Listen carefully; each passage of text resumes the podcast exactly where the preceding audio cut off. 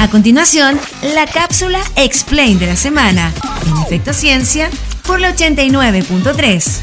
UFRO Radio, la radio de la Universidad de la Frontera.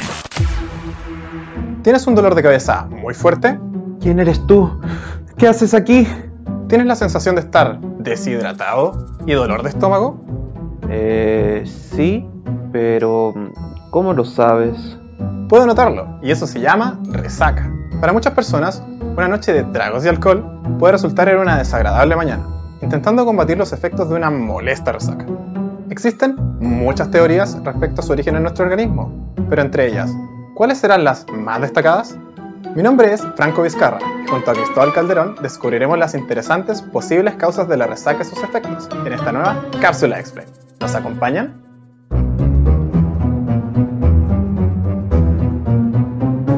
La resaca es un conjunto de efectos en nuestra mente y nuestro organismo que se producen después del consumo de grandes cantidades de alcohol. Los síntomas pueden aparecer unas 10 horas después del consumo y pueden durar varias horas, incluso más de un día. Se saben más de 47 síntomas de la resaca, pero los más comunes son cansancio, jaqueca, náuseas, y atención disminuida. Además, la resaca produce ciertas dificultades neurocognitivas relacionadas con la memoria y habilidades motoras.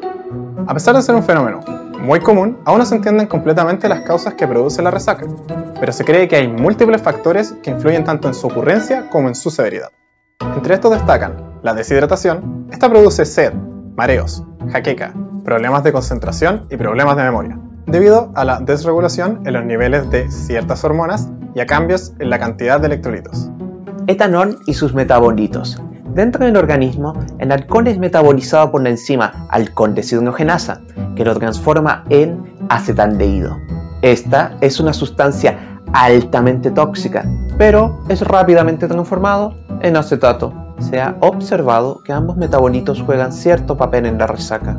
Además, el acetato puede ser usado como fuente de energía por nuestras células, por lo que es el responsable de las calorías que aporta el alcohol. Inflamación.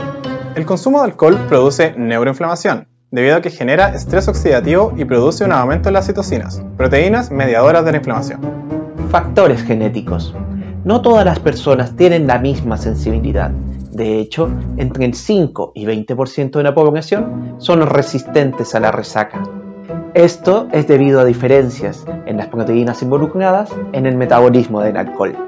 Franco, dime, ¿me puedes traer un vaso con agua?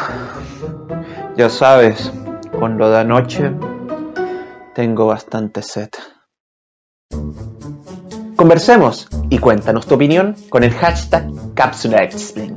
Recuerda, después de una noche de diversión, consume abundante agua y duerme lo suficiente para que tu organismo se componga. Sin embargo, evita los excesos, ya que podrían ser perjudiciales. Si quieres saber más de la ciencia detrás de la cotidianidad de nuestras vidas, nos vemos en un próximo capítulo de Café Científico. Estás escuchando Efecto Ciencia por la 89.3, UFRO Radio, la radio de la Universidad de la Frontera.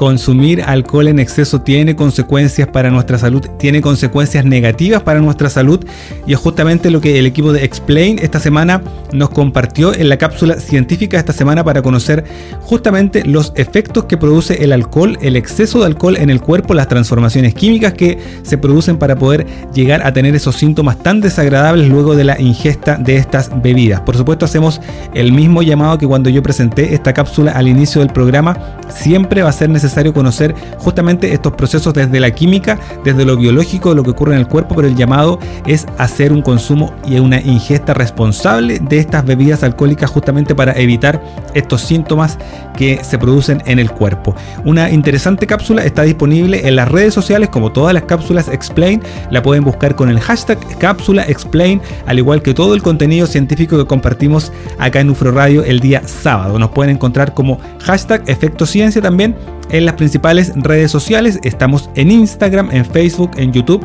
y en Twitter. También estamos en las principales plataformas de podcast para que pueda reproducir todo el contenido que compartimos acá en UFRO Radio. Estamos en Spotify, estamos en Apple Podcast, en Google Podcast y en todas las plataformas de audio disponibles para poder compartir el contenido con ustedes en este formato de virtualidad y para poder acercar la ciencia y la tecnología a través de estas plataformas digitales.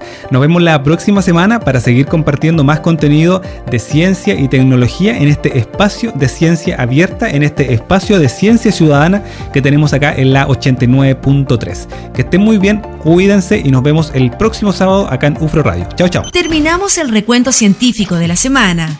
En el próximo programa seguiremos hablando de ciencia, investigación, tecnología e innovación. En Efecto Ciencia, el programa científico de la región de la Araucanía por la 89.3. UFRO Radio, la radio de la Universidad de la Frontera.